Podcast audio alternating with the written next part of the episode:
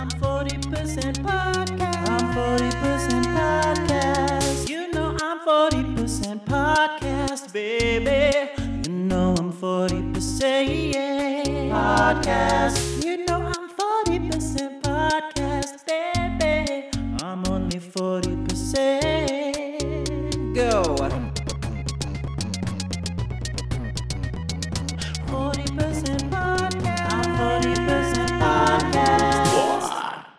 Hello, everyone. I'm Jinkx Monsoon, and welcome to a brand new episode of I'm 40% Podcast.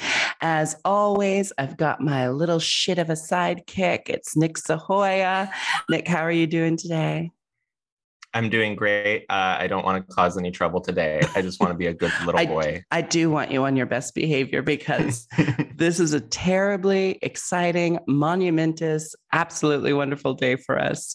Our guest today is actor, voiceover artist, and all around goddess, Lauren Tom, who you will know as the voice of Amy Wong on Futurama itself. And we have her here today. Lauren, thank you so much for joining us. Oh, I'm so happy to be here with you guys. awesome. so before we get into the episode um, we're going to do just a little idol worship and for all of our listeners um, but pretty much just for us let's talk to lauren tom about You've been around in this business for so long. We know your voice from so many different animated shows. Um, but as I was, you know, it's so funny because it's like you watch things throughout the years. And then when you kind of like, when you have an opportunity like this, you kind of revisit that person's body of work. This is the first time I realized that you were Julie on Friends. Oh yeah. Amazing. so, okay, so everyone knows Friends. And if you remember Ross's girlfriend, Julie, that um, Rachel hated, uh, that was Lauren Tom. And it wasn't your only um, big live action um, acting role back in that era of television. But let's start with Friends. Friends, just Friends. a very popular show. It was. I, I joined in the second season where it went because it had already taken off. So Uh-huh. it was a little, it was kind of thrilling. I was insanely nervous. And um, I just remember wearing this micro mini skirt because I wanted to be cute. And they, they, they keep the studio like at 50 degrees to keep everyone awake. I was freezing.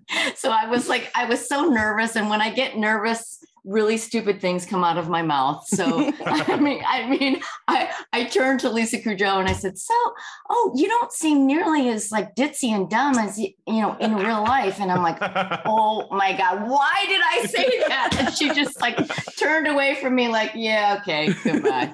um, but it was really a thrilling experience for me, and and I feel like the best part about that show. Uh, and and it's also and one of the reasons it's one of my favorite you know jobs Mm. is just uh you know in my daily life having young asian american women come up to me and go wow that's kind of the first time i've seen myself on screen there.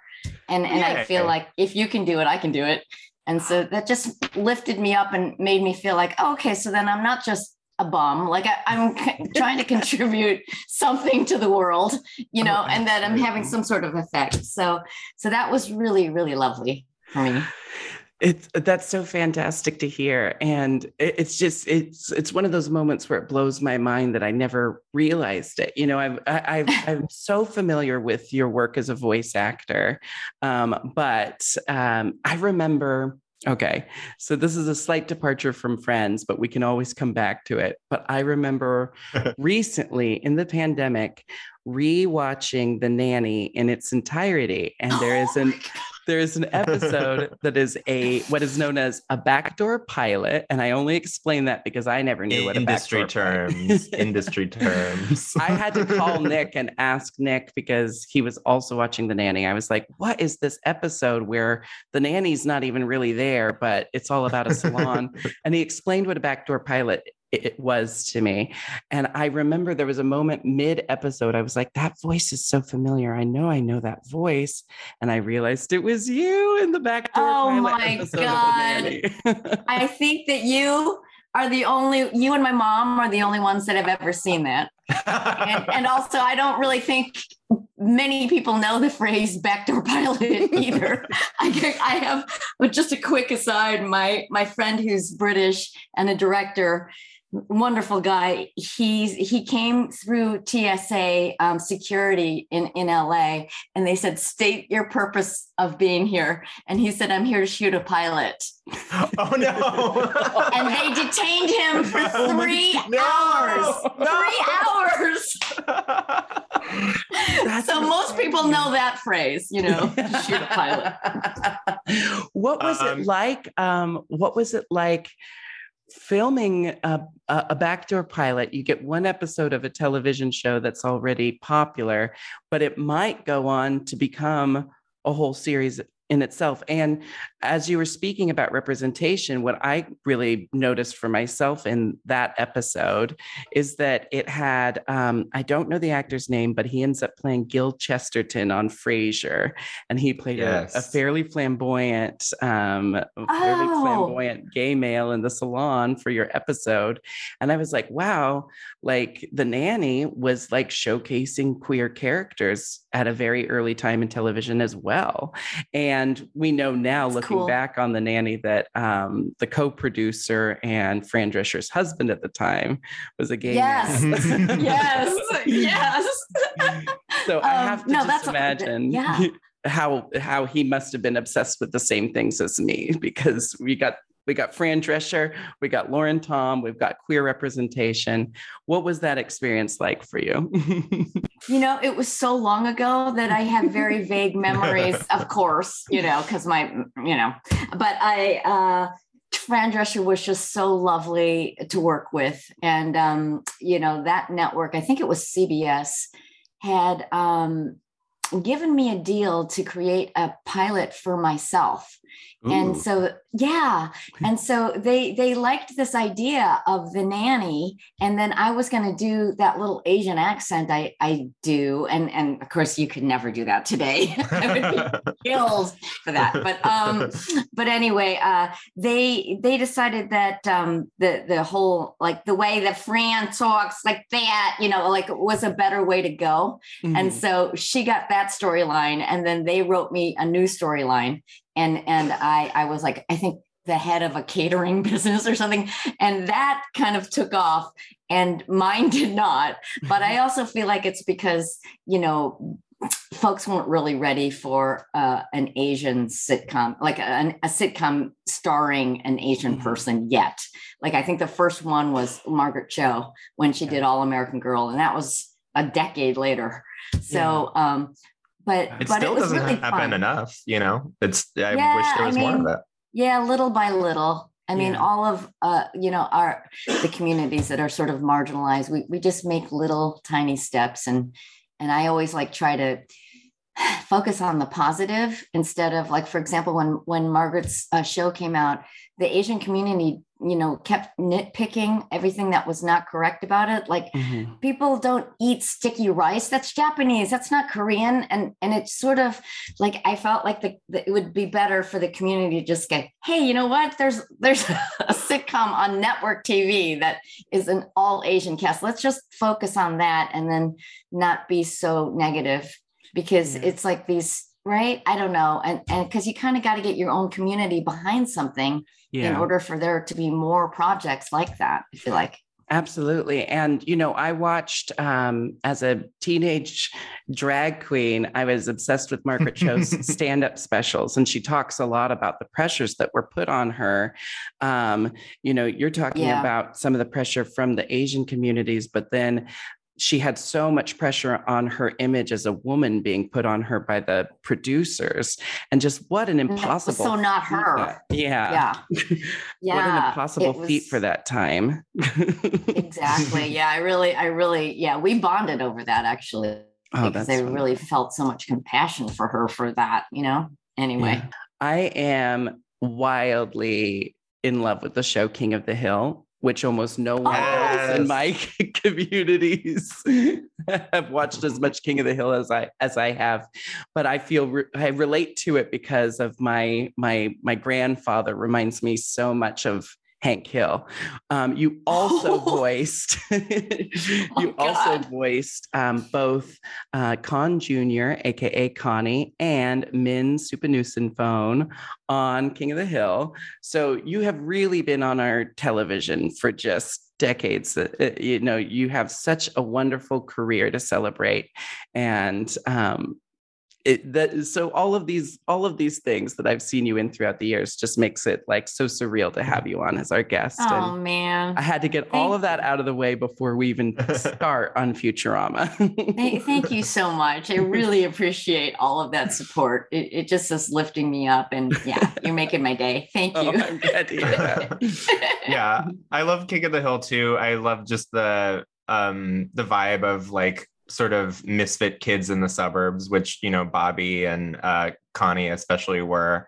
And it just i don't know when i was a kid living in the suburbs even though i was in washington and that show set in texas there's just kind of this universal malaise of like feeling a little like a big fish in a small pond. And i really feel like connie captured that.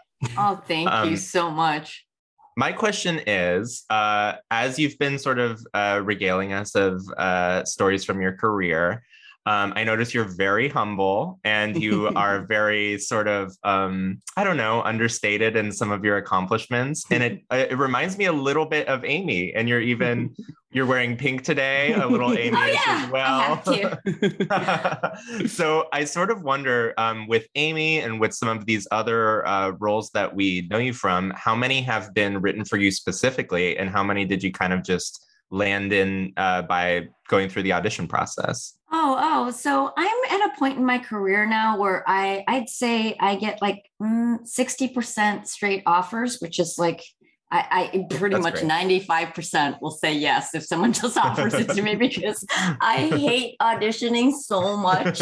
I mean, it was such a learning curve for me to learn how to self tape and with the lighting and the camera. And it just, it was great because my anxiety level was dialed down from, you know, not having to go in person and nail it in that one minute I had. But on the other hand, I just, it's really hard uh, f- for me to stay in the moment of a character when I'm worried about all the other things, the, the Mhm, elements going mhm. on. And so I still have to audition with that other 40% and I'm trying to like, you know, just wrap. I need an attitude adjustment. I really do. well, I was going to ask, what's your star sign? Leo, Leo. but but Oh. every but everything is in my 12th house, Jinkx. Okay. Like all of my planets are in the 12th house. So I'm I have like a my moon is in Leo also, Uh-huh. and my rising is Virgo.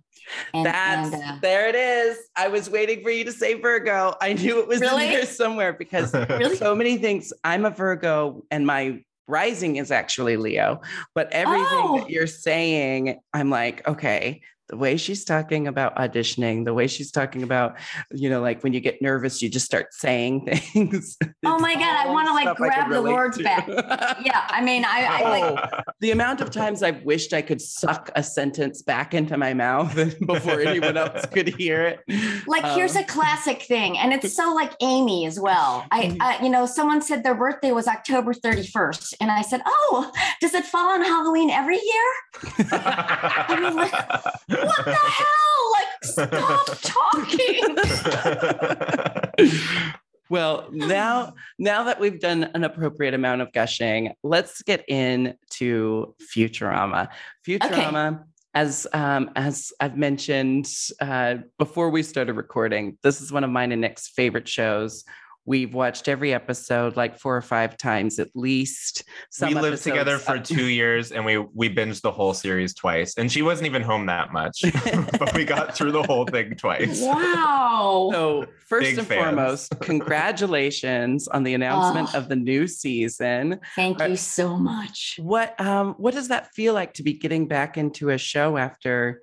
Well, I mean, the show itself has had multiple It- breaks. yeah it's like a running joke now Yeah. yeah yeah so you must be used to kind of taking some time off it and then getting back into the character. But this is probably the largest break you've had. correct? Oh, it's, it's yeah, it was a long, it was a pretty long break. I mean, we all have like kids now that are grown and stuff. but but I I I I can't tell you how ecstatic we all were just because of the family reunion aspect.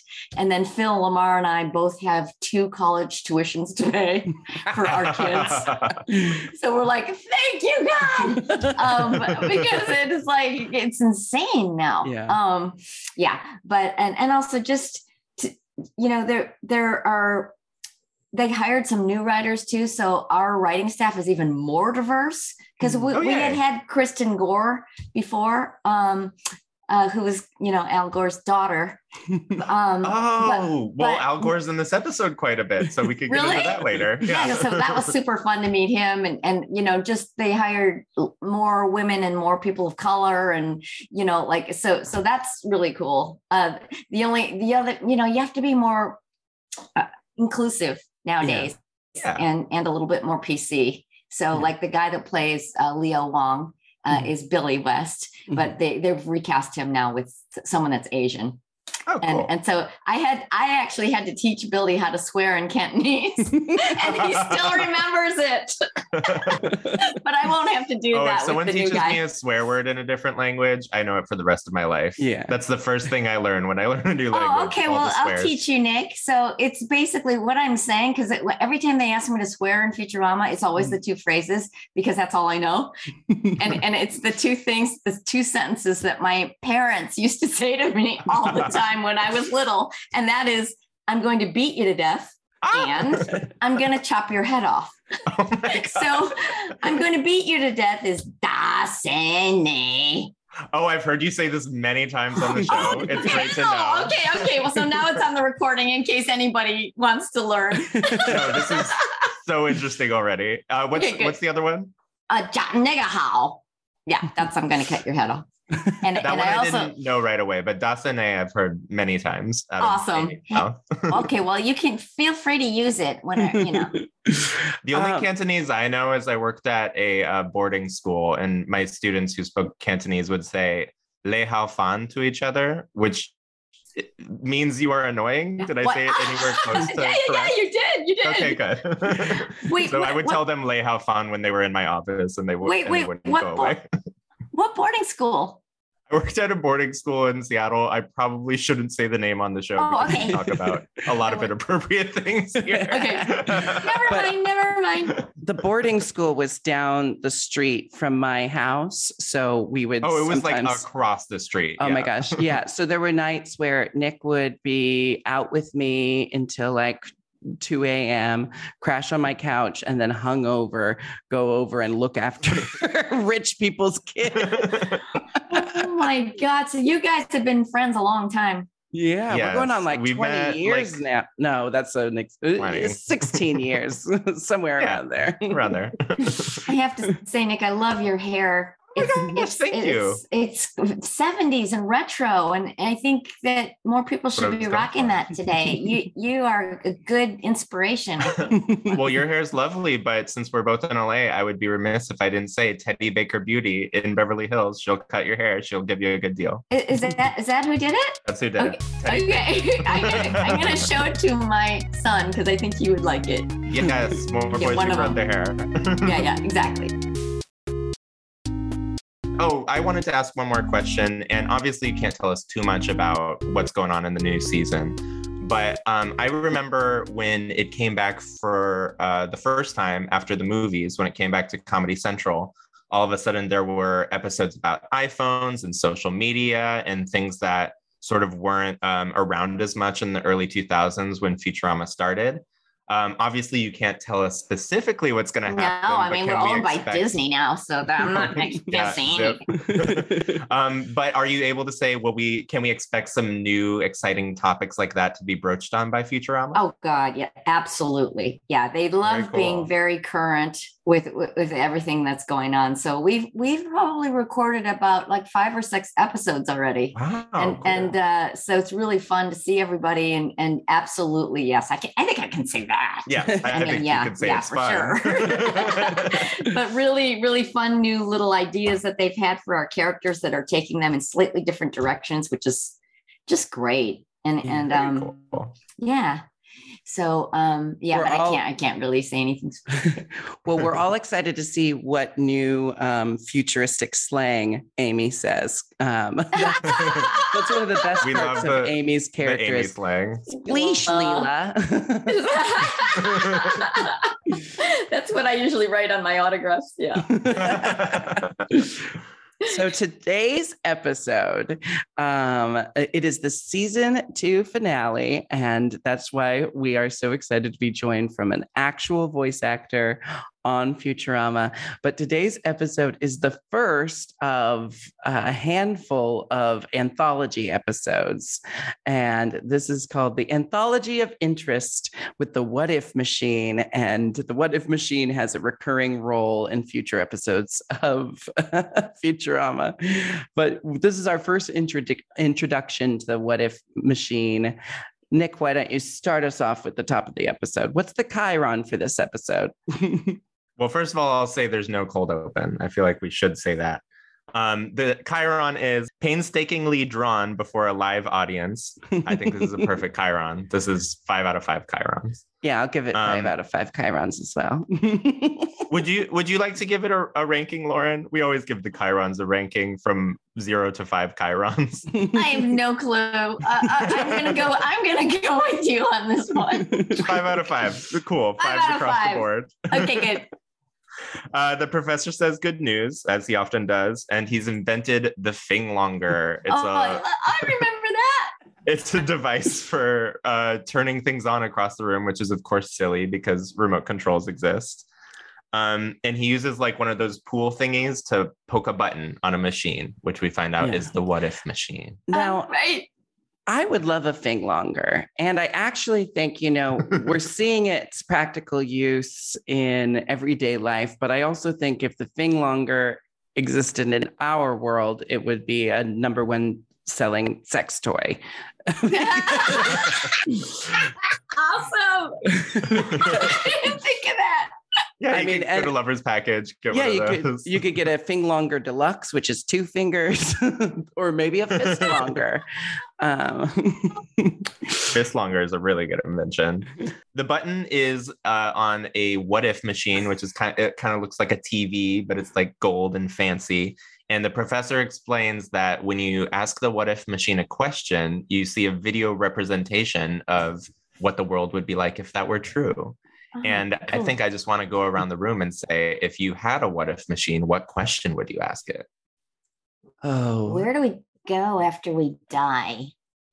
there's a good. So I think it- you have to phrase it as a what if question, Lauren. so I think you would have to Oh, say, oh, what if. I died? Oh, okay, right, right, right. what if I died? Um, here's the, for for me as a highly anxious person with many OCD tendencies, I'm kind of glad the what if machine doesn't exist because I don't think I'd actually end up doing anything. I think I would, I would be just watch it all day. I would, yeah, I'd be just be stuck at home asking multiple what if questions until the day is done, and then I'd never actually get anything done. Um, so it's kind of it's good for me that it doesn't exist because it forces me to live my life. Um, but if I had it, I don't know. I'd probably uh, I'd be stuck at home. I, I, I totally relate though, because I'm sort of an alarmist too. And I, I'm like a nervous Nelly, like thinking about all the things that could go wrong, you know, especially when you have kids. I mean, yeah, And then I relate to that. furthermore if i did have a what if machine i'd probably do whatever I, you know whatever i decide to do but then sit around asking it what if i had done the other thing and then i'd probably like spend a lot of time upset that i hadn't made a different choice so Oh my probably God. best that it doesn't exist That's funny. That would be a big loop, wouldn't it? Yeah. I would just use it for dating. I would be like, what if I asked out the barista on a date? yeah you're just gonna yes? you're gonna end up watching porn all day on the what if machine on the what if machine. what i love about Um, the first question for the what if machine.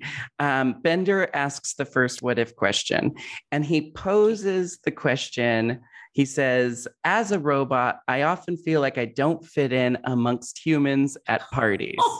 So I want to know what if I were 50 feet or 500 feet tall? Okay, now 500 feet tall. what what's crazy about this is in a future what if episode, Bender does ask, what if he were a human? Yes. But they set the it up one. now like that. That's why when you know when I watch the show out of order, I always get confused which what if what if episode it's going to be because both episodes start with Bender talking about being a human, but one of them he asks, "What if I were 500 feet tall?" This makes me wonder: Did they know ahead of time there was going to be multiple what if episodes, or if they were just kind of giving us a red herring before? Is it red herring I or red herring? Herring. Herring. I, I think that I think that well, you you guys know, right, that Mm. almost all the writers went to Harvard, right? So, Yeah. so they're like insane brainiacs, and and uh, I I have a feeling that they I don't know for certain, but I I have a feeling that they map out all of the episodes ahead Yeah. of time, yeah. uh, and then they assign who's going to write it. So they they probably did factor that in and also just knowing how obsessive some of the fans are just trying to make sure that they're accurate yeah. with you know like, Yeah. especially if it's like something scientific with the oh one one one one one or like someone out there is gonna is gonna like call them on it if, Yeah. if they're wrong in any way but these guys are like so crazy smart that they'll like like david x cohen has a weekly math club where they just get together and solve problems I mean, I can't like, think wow. of anything I'd like to do less than Exactly. participate in a weekly math club. Um, yes, we know we know that they do a lot of pre-planning, and that all can be uh, that's all evident in Nibbler's shadow in the very first episode. So, I, I assume that this was kind of an inside joke, knowing that fu- uh, a future what if episode was going to have Bender as a human. But I really do love that setup. And then we go straight into Bender being built by many smaller Benders on what we can only presume is a Bender planet. Yes, I forgot that he's from a Bender planet because at the end of being built, he rockets off the planet with a rocket in his butt and he flies to Earth. while Iron Man plays. And, and Yes, from that point on, and that from that point on, this vignette is a spoof of the film The Iron Giant. Was that film already out yet? Where that kid finds that giant alien robot? i don't remember Vin Diesel. Did you know Vin Diesel is the robot? I have Really? no No. freaking idea. No. Yeah, he's Oh my Groot and he's the Iron Giant. He's got. You should hang out with him at like the voice actor clubs that we know you all hang out at. oh yeah no no yes, Bender crashes into Earth, and we see that Fry is oh so lonely without Bender. He he's not happy without Bender. Um, but luckily, while he's feeding a duck and getting bit by it, Bender crashes into Earth, and they become friends. And they have a montage in the park where they listen to MMMBop. Well, okay. oh my god Before the bo- montage, Bender introduces himself as I'm a big robot and I need a big cereal, to which Fry says, You too? so has Fry, has Lonely Fry just been waiting for someone else who also desires a big cereal? also, is this a reference? Is this a commercial that I don't remember? I think it's just a trope Does from this mean old anything to you, cereal Lauren? commercials. i know i know nothing um yeah so uh they are they do a montage in the park MMMBop is playing uh they play hide and seek but bender's huge. Um they spit off a bridge but bender's big oil spit makes a bunch of cars crash. And they play frisbee um and then bender trying to catch the frisbee lands on hanson who is playing a concert in the park. Oh So we find out- the MMMBop is uh, diegetic. It's happening Yeah. in the scene. And and Bender crushes the remaining Hanson fans left on planet Earth. the entire concert is crushed, and there goes the heads of Hanson. I Um, do want to say MMMBop is a really good song and it gets a bad rap, but that song is well written, it's catchy, it's fun. yeah so after after Bender's been kind of terrorizing Central Park, I guess, um, the military sent in. They're completely useless against gigantic Bender. So, as often is the case, it falls upon the professor and the Planet Express crew to do something about the giant robot attacking the city. And we have a we have one of those broken expectations. Another. another professor invention he what what's it called his invention that makes Uh, things just bigger an enlarging, an just an enlarging ray. ray. And he says, but we're going to need a guinea pig. And then we see a guinea pig, but the guinea pig is just bait for Professor Zoidberg.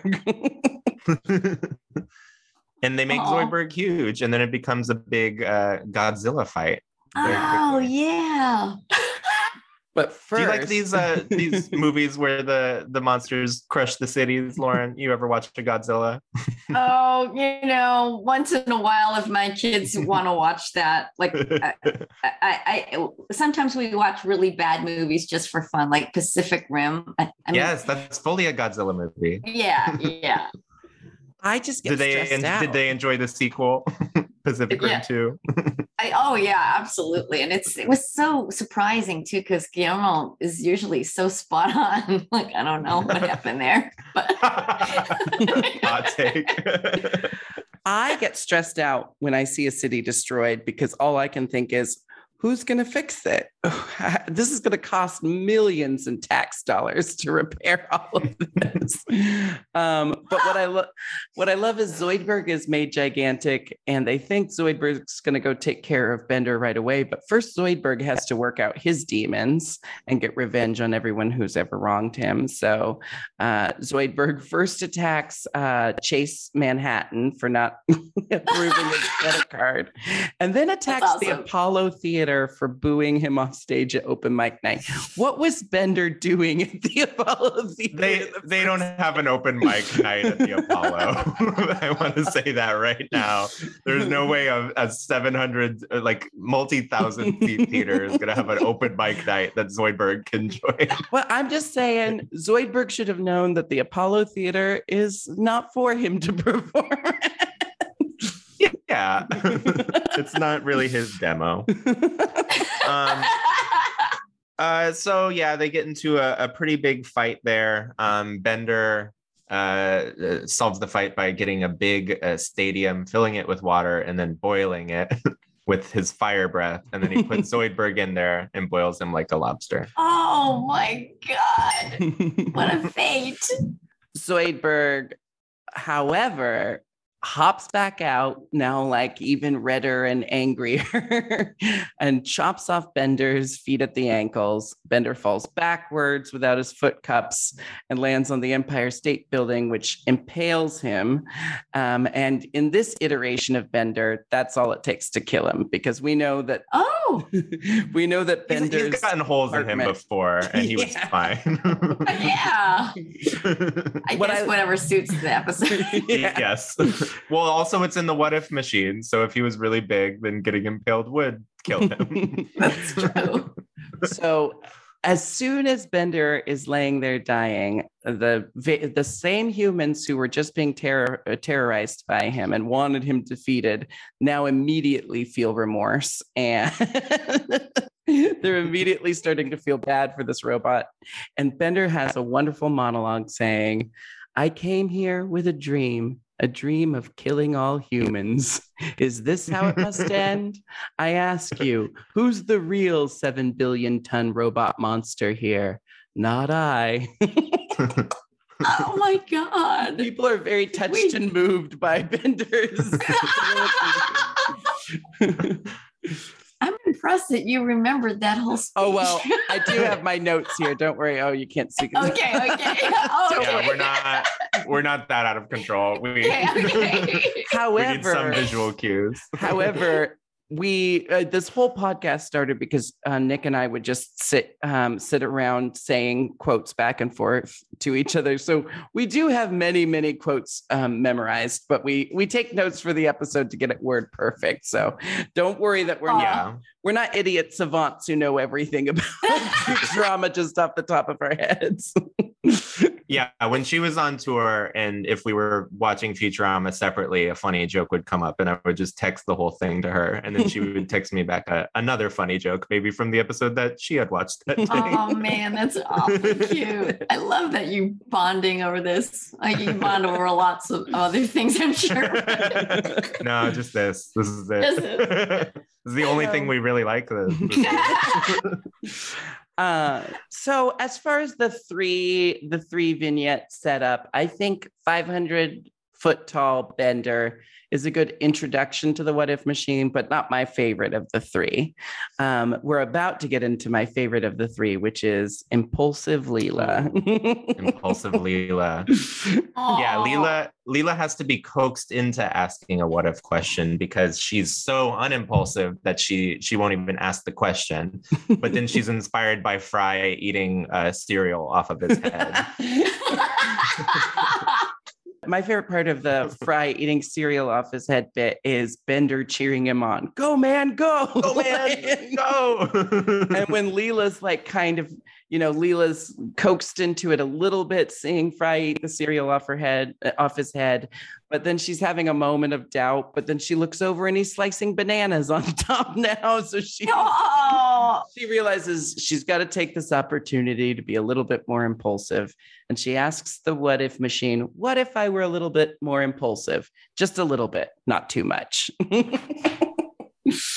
yes, and we find out that when she is more impulsive, she gets a boot with a green stripe on it. wish that they had asked me that question so that I could have said the the where question, and then they could have put that in for Amy. No, Amy, it needs to be phrased as a what if. well, I mean, Anyway. Fry does struggle to ask uh, a question in the what if format later. Okay. He, he said he doesn't ask it as a what if question, and the professor really has to walk him through it. Oh, um, okay, then they got it in there. So in That's why. this, Yeah. yeah, we Oh, know no, that. Fry and Leela have some overlap because we've already we've already reviewed the episode where Fry and Leela dated. Um, no, sorry, Oh, Fry- oh, Fry and Amy? Sorry, Yeah, Fry and yeah, Amy. or I said Amy and Leela. I said No, Amy and that's Leela on accident, which I do want to see. Amy, ah, ah, ah. Oh yeah, maybe. No, that that was yeah. Put That'd be your a head real on my shoulders. couple. That one, yeah, exactly. That's one of Um, Amy's first meaty episodes. And and we've already reviewed that episode, but I just want to take a moment to ask like how do you how do you relate to the character Amy? What are some of your favorite Amy episodes? Um, uh, what's your favorite Amy trajectory throughout the throughout the seasons? I, I'm excited to tell you that I can't tell you, but I, uh, but there's a Amy heavy, really Amy heavy episode coming up in this next batch that Ooh, I just absolutely love. Uh, but the ones that we've already done, like you know, put your head on my shoulders was like one of my favorite, you know, episodes just we had a because it was time with that one. Oh, it's so much fun just going back and forth with Billy too. And it's like the, the way that they awkwardly talk with one another, like and stuff. They always like add like Yeah. and junk. You know, it, it's just really cute. And then like the the ones with with Leo and Inez, I love too. Just the the Mars University ones, and you know them trying to get her to have grandchildren and, and things like that. And and uh, oh, and I also loved the one where they they made Amy th- that she was actually really smart. yes. Do you remember we that? forget one? that she's very smart. Is that when yeah, yeah, because she's so ditzy. yeah. yes. And. I'm I'm ditzy too, as you can see. But but I, I just it's kind of like me, but a, younger and a little bit heightened. You know. yeah. Um, Is the one where she's very smart the cat planet one? Because I was going to mention that one. Amy's great in that one. Oh, thanks. Yeah. Oh, yeah. That was is that was that, that the name of it? I don't remember. I don't But- remember the. I don't think it was just called the Cat Planet, but Yeah. it's the one where the cats are reversing the Earth's rotation, and Amy's like doing her dissertation. Oh yeah, yeah, yeah, yeah. No, that was awesome. yeah. That's I- a great episode. As well. Amy is a very multifaceted supporting character, which which I absolutely love. That's what I love about the writing on the show is that, you know, uh, we've got our core characters in Fry, Leela, and Bender. But whenever Right. we have like a Hermes episode or an Amy episode, we get a look into their lives where we're like, these people are every bit as interesting as Fry, Leela, and Bender. And you know, How about Scruffy? Scruffy. Love Oh Scruffy. my he joins the cast in this episode. Yes. This is I- the I- first time we see Scruffy. Oh, really? yes, That's- he shows oh. up in the Leela vignette when Mhm. um, Zoidberg is accusing everyone Agatha Christie style.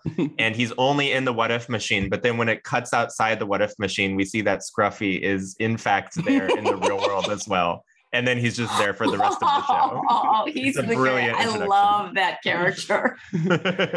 so I love gender swap Scruffy, the gender swap episode. When Scruffy is like all sexy, yeah. sexy So lady. we think the extent of Leela's impulsiveness is just that she buys new boots with a crazy green stripe. but soon after, she is in the professor's laboratory. He's feeding his man-eating anteater, which I just So love funny. as a sentence alone, as a standalone sentence.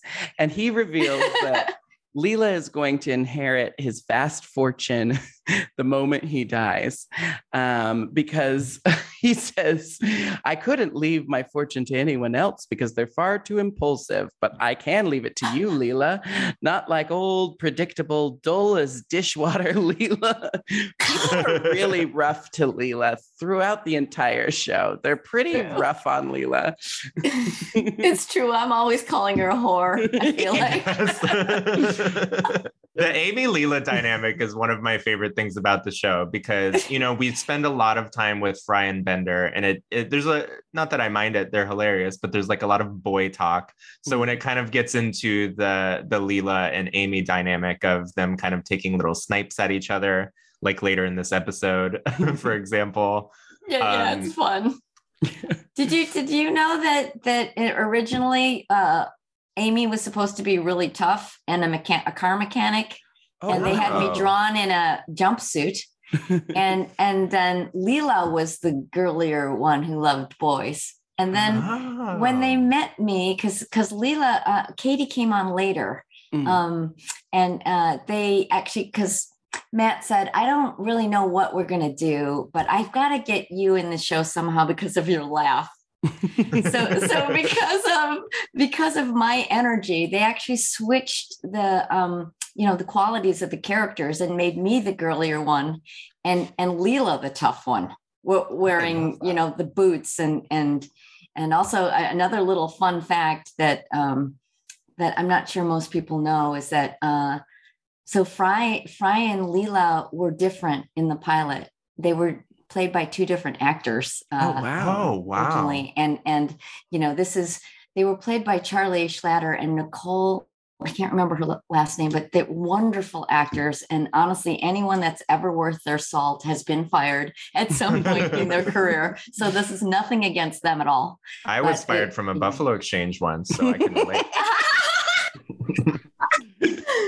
but this is this is the like the the the cringe-worthy, heartbreaking s- aspect of this story that that um, Charlie called Nicole and said, you know, oh my God, they've they've fired me, and and then Nicole goes, oh oh wait, hang on, I'm getting a call. oh no.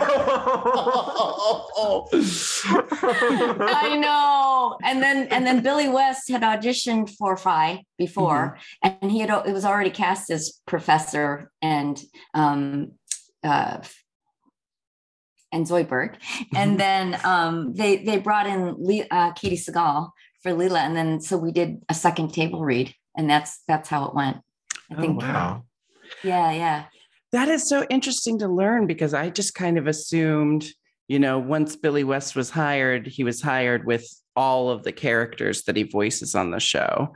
And it's interesting to hear that he had already landed some of the characters, but then had to Yeah. re-audition as Fry. That's that's well, really they already had the learn. tape.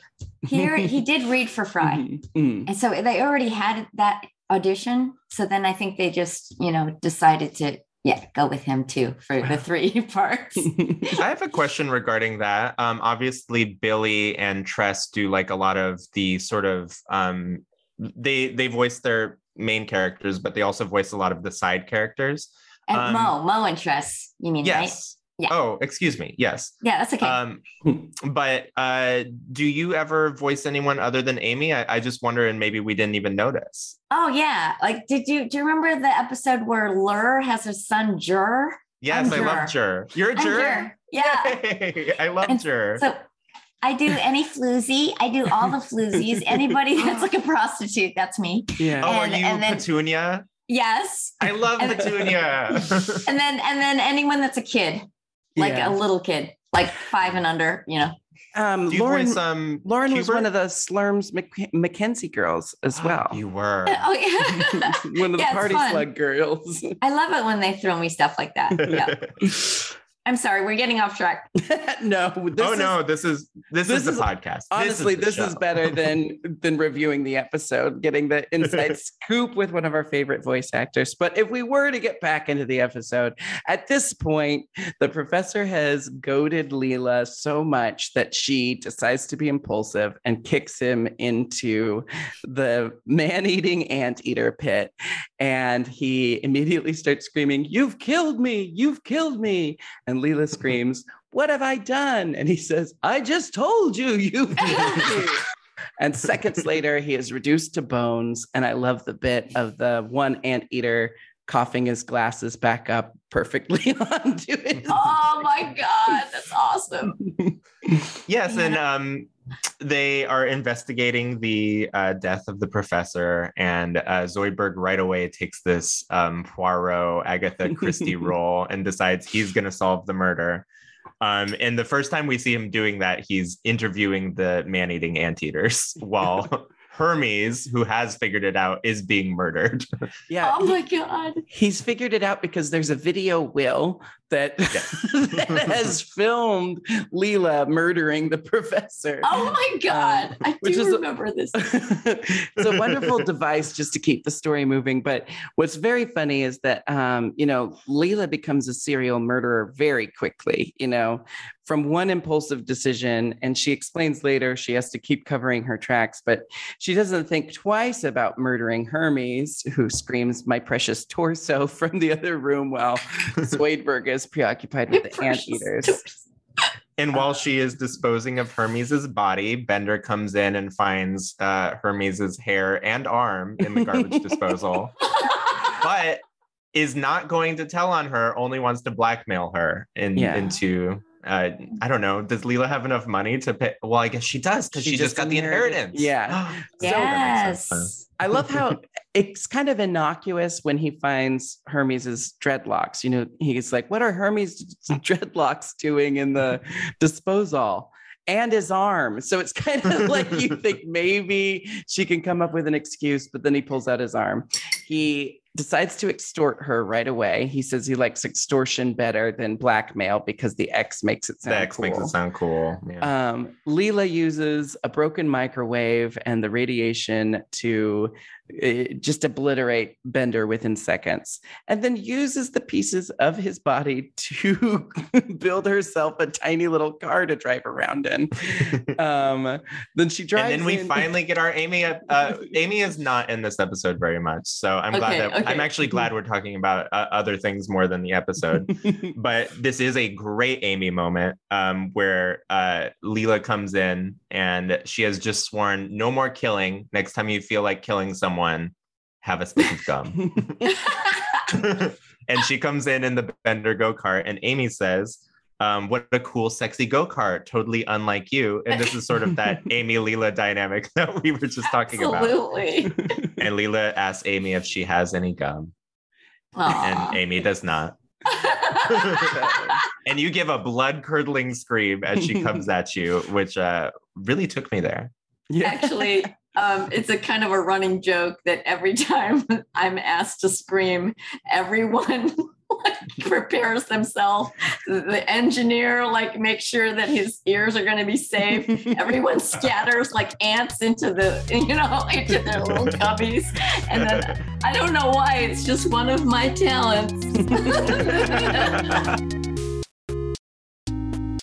The the Amy Leela dynamic of Amy always making these passive aggressive non compliments about Leela's femininity Yeah. just I relate to it so much with my best friend Kenny, who's always giving me a compliment followed up by like a a caveat that like, oh, you look really cute today, not like yesterday at all. you know? Oh, um, um, so I I just love seeing those Amy Leela moments, and Amy's just so she's so well written because it would be so easy to make her one dimensional, but she's not. She's smart when she needs to be smart. She's rich when she needs to be rich. she's That's right. always got a funny line, even if she's only got a couple lines in the episode. They're always very well written and expertly delivered. Oh, thank you. Thanks, James. um, so, we kind of finish our Agatha Christie parody. Um, Zoidberg is accusing people in the parlor. He feels like he's got this figured out. And Leela is still really poorly trying to cover up her tracks. She pretends she doesn't wear boots when a boot print is discovered. Fry says, What smells like boot feet? Um, and then one by one, she kills uh, Scruffy, previously mentioned, and um, It's Cubert. Hubert. It's Cubert. First. There's a giant sword through That's Tress. Cubert. Then um, then she turns the lights out again, and the sword and now Scruffy is on the sword too.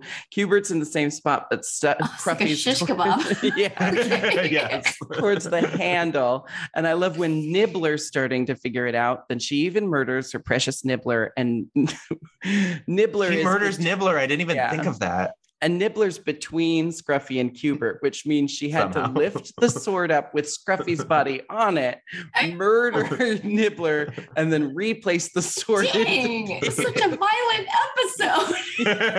But we don't see any of the violence. It's all off Okay. violence. Okay. so Zoidberg has fully cracked the case because like a letter came in or something. It only I don't took eight murders, but Yeah. he's now Oh finally my figured god. out. and Fry gives one of my favorite quotes. I really tried to get it on the soundboard, but I couldn't find a video clip of it. Where um, Zoidberg is about to reveal the killer, and Fry just yawns and says, "Ugh, I'm bored. You're boring, Zoidberg. I'm gonna go watch TV." And I need this for sometimes when Jinkx's stories go on for too long. I'm gonna add it to the soundboard. Yeah, Nick oftentimes quotes Futurama to get me to um, stop on an anxiety spiral or to just get me to stop in the middle of a story I've already told. His go tos are again with the orphanarium and this is boring. You're boring, Jinkx. I love it. So yeah, uh, Leela um, seems to have gotten away with it because Fry's so dumb, and he comes in the next day, and She's he asks eating- if She's eating Zoidberg. this is what's really remarkable is she's not just murdering people; she's now eating people. I know it's Zoidberg, but still, she Oh didn't have to eat god. Um, and Fry, a hilarious moment is like, was uh, Planet Express built on an Indian graveyard? And she says no. And he's like, oh, then it was you. And um, he had two running theories. two she- theories. so Um, we think yeah, tell us she- about the end of this. we think that she's going to murder Fry as the her final, you know, covering of all her tracks, and Yeah. she would have murdered every single coworker she had. But instead, we cut to Fry and Leela in bed, and that's um that's her new impulsive choices. to Oh man, sleep that's with Fry to silence him. And my favorite way this is the first time we've seen them together. Yeah, physically. and it's only in a what if. Uh, it's only in Yeah. a what if vignette, but It's sort of like says- that episode of Castle where they finally kissed, but it was in the past. It was like a dream. So I don't even know what you're talking about. You watch Castle? No. Lauren? So Leela in bed with Fry says, So, Fry, what do you think of the new impulsive me? And he says, I like it. She turns out the lights, and then we hear a Fry blood curdling scream. And then he says, I really like it. Of course, our assumption must be that what they're they're uh, she's doing some butt play with Fry for the first I time. think she put a finger in his butt. yeah, yeah, and um and also the fact that fry likes it very subversive very progressive because you know nowadays there. Nowadays right. ass play is nothing everyone's eating ass and putting things up there But back then, back then that was a big deal that was groundbreaking. Very cutting edge. Do you have a favorite of these vignettes? I know we're we're only about to talk about the third. The third is where Fry uh, asks if he never went to the future. Um, do, do any of these really speak to you? Do you have a favorite? Who me? Yeah, Lauren. oh, oh, oh! I don't- have to find out what you're going to say for the next part because I don't really remember. well, let's let's get into the final vignette. This is um this is a good vignette, but it's less about our it's less about the Planet Express crew and more about all the guest stars. Um, oh, this this is a wild group of guest Yeah. stars here. but we Uh, I almost want to jump right to it because Yeah, we Fry could- goes to the past. Fry has some funny moments of first He he, wants go to, to see it, Fry wants to see Bender's 500 foot what if again. Um, the You already professor- asked that. Aw. I know. I want to see it again. Ask I like something less stupid. Uh, That's cute. and how does he ask the what if machine? D- The professor has to end up asking. the professor has to ask it for him because Yeah. he's too dumb. Yeah. um but yeah we see what would happen if he never fell into the machine and i i have to wonder is this because bender wasn't or because nibbler wasn't there underneath the desk because we don't see his shadow but i also don't think we see that angle I just think that I think all the what are they? What do they call themselves? The the Time the Avengers. Niblonians? oh no, no, no. The the oh, ragtag I group have of it here. nerds that they are the uh, vice presidential action rangers vice presidential action rangers. I think their interference is, you know, it, it possibly Nibbler didn't end up going to complete his mission Yeah. because um, Fry wasn't alone. But when Fry does not get frozen, um, he bangs his head instead, but does not fall into the cryogenic um, freezing machine. Um, and then a, t- a, a, hole in the space time continuum is ripped open, and he sees Bender. And does he see Bender, Leela, and Zoidberg all here, or is that later? yes and the professor and okay, all of them are there to see Fry. weird group that zoidberg's there and bender's there but like we don't see hermes or amy like you could th- you would think like if zoidberg's there i feel like amy and hermes should be there Yeah. we could have cut zoidberg um he goes back uh, and works at Panucci's Pizza, and uh, Stephen Hawking comes in to order Oh, a pizza. Oh. And this And was when this was not just a computer voice. You know, this uh, uh, this was Stephen Hawking as the voice actor, which I love because when I was a kid watching this for the first time when it aired, I thought, "Oh, that's funny because." You could just use the a computer generated voice, but no, they got they got Al Gore, Stephen Hawking, Nichelle Nichols. Nichelle Nichols, yeah, yes. Gary Gygax. yes and the, the funniest the, the one of the funniest little anecdotes is uh, like the, the day that pamela anderson came in oh and, oh and God. all of these harvard educated writers well first of all they all came and they never would visit us they just they could not form a sentence suddenly they became very very dumb That's I think- fascinating to me. How often, when there's like a special guest, uh, are you there for the recording? Because just- I imagine yeah. these days you do a lot of it remotely. Well, sometimes, well, sometimes you know, you, you it depends on the celebrity's schedule. So Yeah. they may not be able to come when we're all there, so they might have to do it separately. But um, it's it's always been fun when you know when you can meet people. I I just uh, let's see. I'm trying to think. Yeah, that was the funniest one because it, because Billy was like, "Hey, Pam." I hear there's like something about these tapes around or something like that. She she was a really good sport. She actually laughed. Um, That's funny. but uh, I think I got to meet like more celebrities in person on King of the Hill because um, do you have a favorite Tom celebrity Petty. you've gotten to meet from uh, doing voice acting?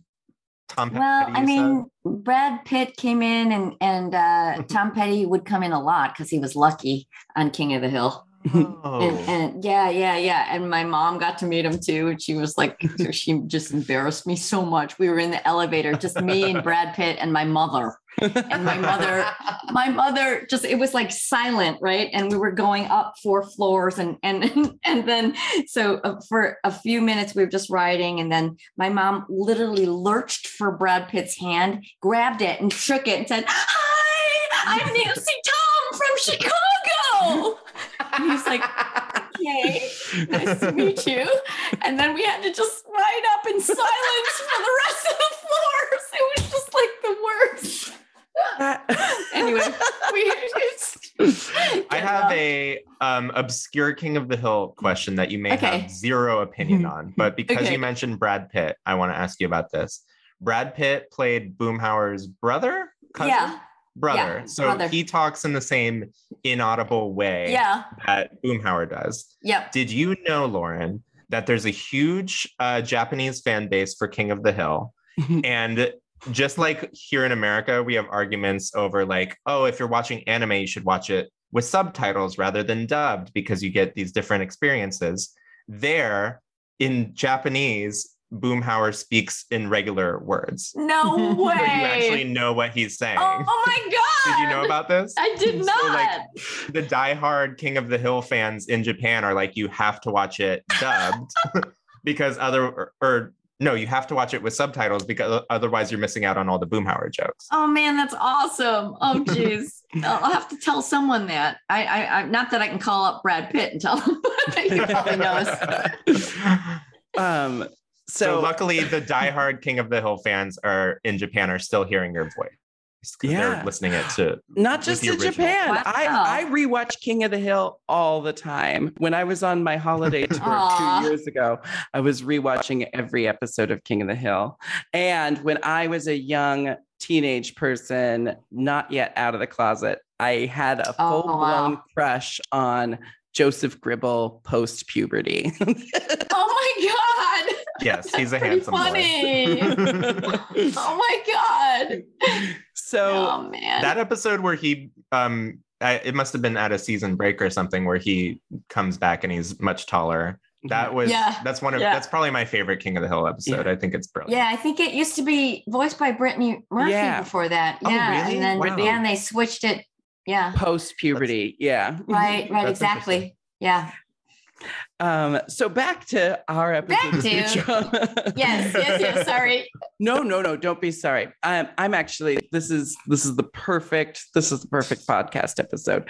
But in the the plot of the vignette, essentially we're getting that Fry doesn't go to the future. It causes a disturbance in the space-time continuum, which prompts Stephen Hawking and the Vice Presidential Action Rangers to to come in to try to fix what's broken with the space-time continuum. And as we've already mentioned, the um, the Vice Presidential Action Rangers consist of Stephen Hawking, Nichelle Nichols, Al Gore, who's a Wow. recurring friend of the show Futurama, and um, Yes. He even and they uses- use futurama in his documentary Yes, That's Um, right.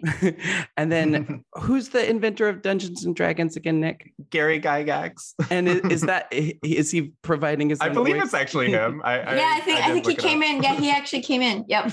that's very fun and then we've got Deep Blue, the chess playing robot, is a member of. He's the summer intern, which i think is a real robot as well i don't think it's actually Oh. voiced by him but It's funny.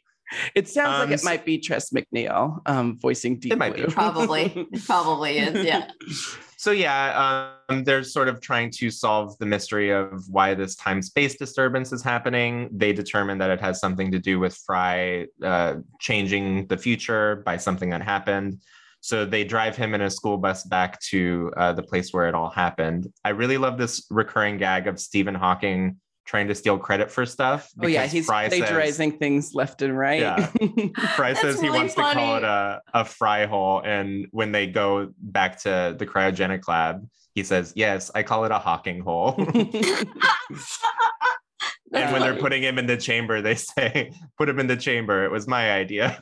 yeah, because um, Nichelle Nichols um, touches her little ear thing like she's getting a transmission, Yeah. but then she says, "Wait, I'm getting an idea."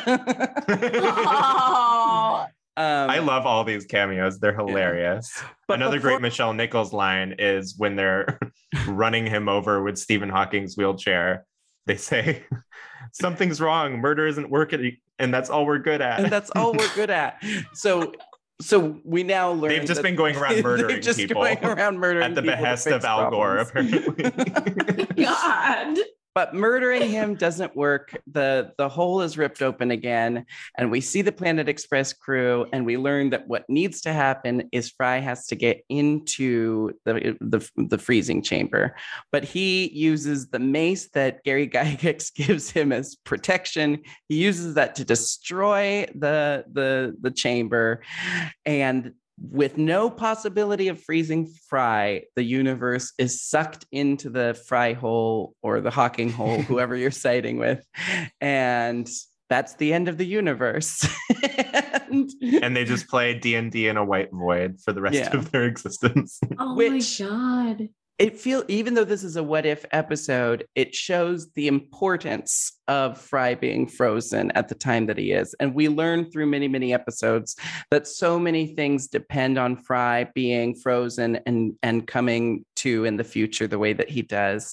So basically, we learn just how crucial this is. It's not just for the plot of the show, it is the entire universe of Futurama hinges on Fry being frozen when he is and thawed out when he does. So I just love this because as as we've talked about a little bit, the writing is so clever and smart. But for a sci-fi cartoon to put this much thought into the world building of their universe is why Futurama is our favorite show. Oh, that's awesome. And it's, you know, and it takes those guys being so crazy smart to figure it all out, right? I mean, so is that, is that ti- does that mean that Fry's uh, segment was your favorite then of this episode? My favorite is still the impulsive Leela segment, but I do love, I, I love any time we see that like nothing in the show Futurama happens on accident. Everything kind of fits into the place of of the universe that they've built. And then also we end the episode on a very funny note because um, after watching all of these vignettes the professor the professor is angry at the what if machine because he says that's ridiculous. That's preposterous. Stephen hawking in a pizzeria? Never.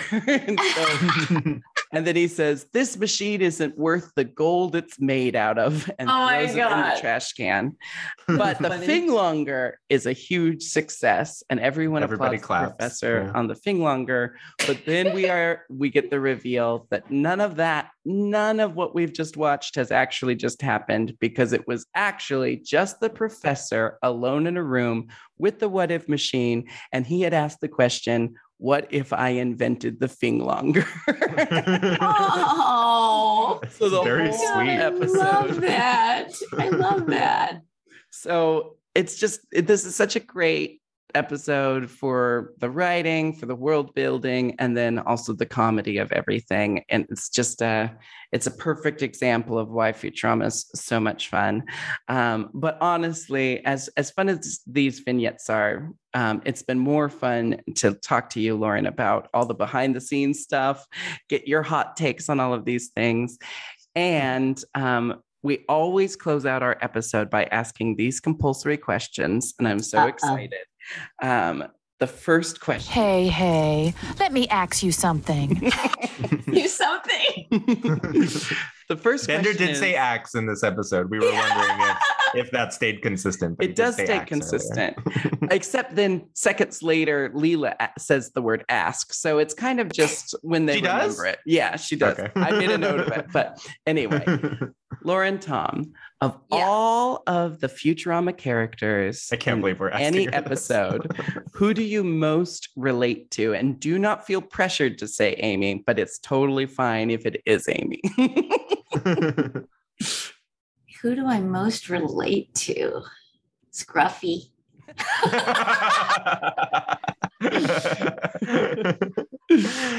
And Uh, with Amy's the second uh, second runner up. place. Runner up to Scruffy. Um, if we ever do a spin-off podcast, that's what we're going to call it the runner up to Scruffy. Uh, our next no, I question- mean, yeah, I guess it. Go ahead. oh no no um our next question for you is of all the futurama characters who would you do Oh my God. I actually think that they paired me with everyone. everyone. True. You've been with Bender. even Bender. Yeah. I mean, how does that work? Right? Like maybe I haven't done it with Nibbler yet. That's the only one left. Yeah. But hey, Because- you know what? We'll look forward to that Yeah, in the reboot. go ahead. That'll be a good episode. What, Well, Jinkx? there is that there's the alternate universe episode when they're going to all the different alternate universes and in the boxes. and a in the weird like 70s free love alternate universe um it seems like the professor and amy are shacking up so Oh no. Okay. Oh dear. So wait, so she hasn't done it with Nibbler yet. But I I, I, actually, yeah. Has she ever done it with hermes i don't think so Oh yeah, not. maybe not. But he's he's, But he's married. Yeah. He's Yeah. married. I, I I actually love the storyline of Amy and Kiff though, because it, that has so much heart in it. Mhm, mhm. So I think that would be my. But that wasn't the question, was it? who, who would you lauren tom who would you do um and we Leela. Yay! We haven't done it. They never even did that either. Yeah. Leela is the trade of Futurama. I can't tell you how many of our guests say that they would do Leela. Men, Leela? women, queer people, straight people. Everyone wants to have sex with Leela. And to me, that makes perfect sense. Yeah, I mean, like the one eye. Come on. Um, our final question I don't think.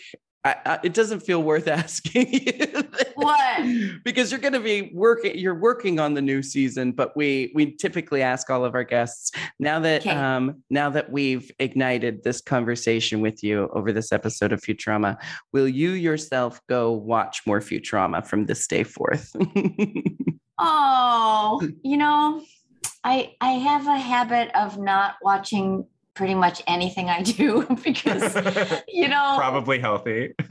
yeah, I mean, I, it just makes me more self conscious. And Yeah. especially if it's an on camera job, that's excruciating. well there's that there's that Virgo rising in you there Yeah, yeah. Just pick apart everything that's wrong, you know, and instead of just embracing myself with love, it kind of goes south really quickly. Yeah. So I don't know. I, I, um, you know what? One of the most favorite uh, little memories I have of all time was just watch. They premiered our show at the Griffith Observatory and they showed the pilot on the ceiling of this domed uh have you ever been there to the griffith I've It's- never been inside. It it's incredible. You have to go there and it's it's like where jinkx is right now and just in the planets it's like it's, it's so freaking magical. And, and that that was like you know if they had something like that it would be so amazing. But that's usually when i tend to watch the episodes when i'm forced to.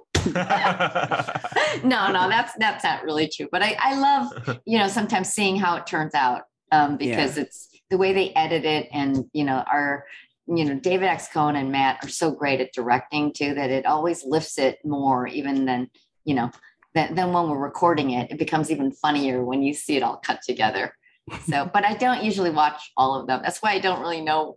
You know, I, I couldn't really answer too many. you know, remembered quite a bit of it. you gave us everything Okay. more than we could have ever hoped for um, I, I i have a similar rule i watch everything i do like once maybe twice if i really like it and then i kind of never want to watch it again because i do the same thing where i pick it apart and then i would go to my what if machine and say what if i had played this role differently Oh my god, that's funny. Oh my gosh. Well, I hope I get to perf- see you perform one day. It'd Oh, be so abs- fun. you will be the guest of honor at any shows that you can make Okay. and I do I do have a humble request, and that's um, when you're next in the recording studio with um, with your Futurama family, please let them know just how beloved the entire cast is by these two queer weirdos. And and I gotta say, when we started this podcast, we were so certain that this was like such a niche idea to do a queer lensed review of Futurama. And constantly at my shows, when I meet people after my shows, they tell me just how much they love Futurama and uh, how much they love that there's a, a podcast for the queer That's community discussing it. Awesome. So, I um, if- love that you invited me. I'm so happy to be a part we of love this. that We are so happy you said yes. This is uh, better than we could have imagined, and you're a wonderful, guest. Oh God, thank you guys. And have a great rest of your tour. Thank you so much, Lauren. Yeah, yeah. You you have just um, granted us the most wonderful favor. So thank you so much for being with us today. And Okay. that is it for season two. that's it for season two of Futurama. And that's it for season two of I'm 40% podcast. So uh, we'll be taking a short break, most likely, but we will be back with um, season three of I'm 40% podcast as soon as we get our shit together. So uh, thank you once more to our special guest, Lauren Tom. Thank you, Nick, for being on your best Bye. behavior. And Thanks, uh, you guys. have a wonderful day. Have a futuristic day, everyone. That's right. Bye.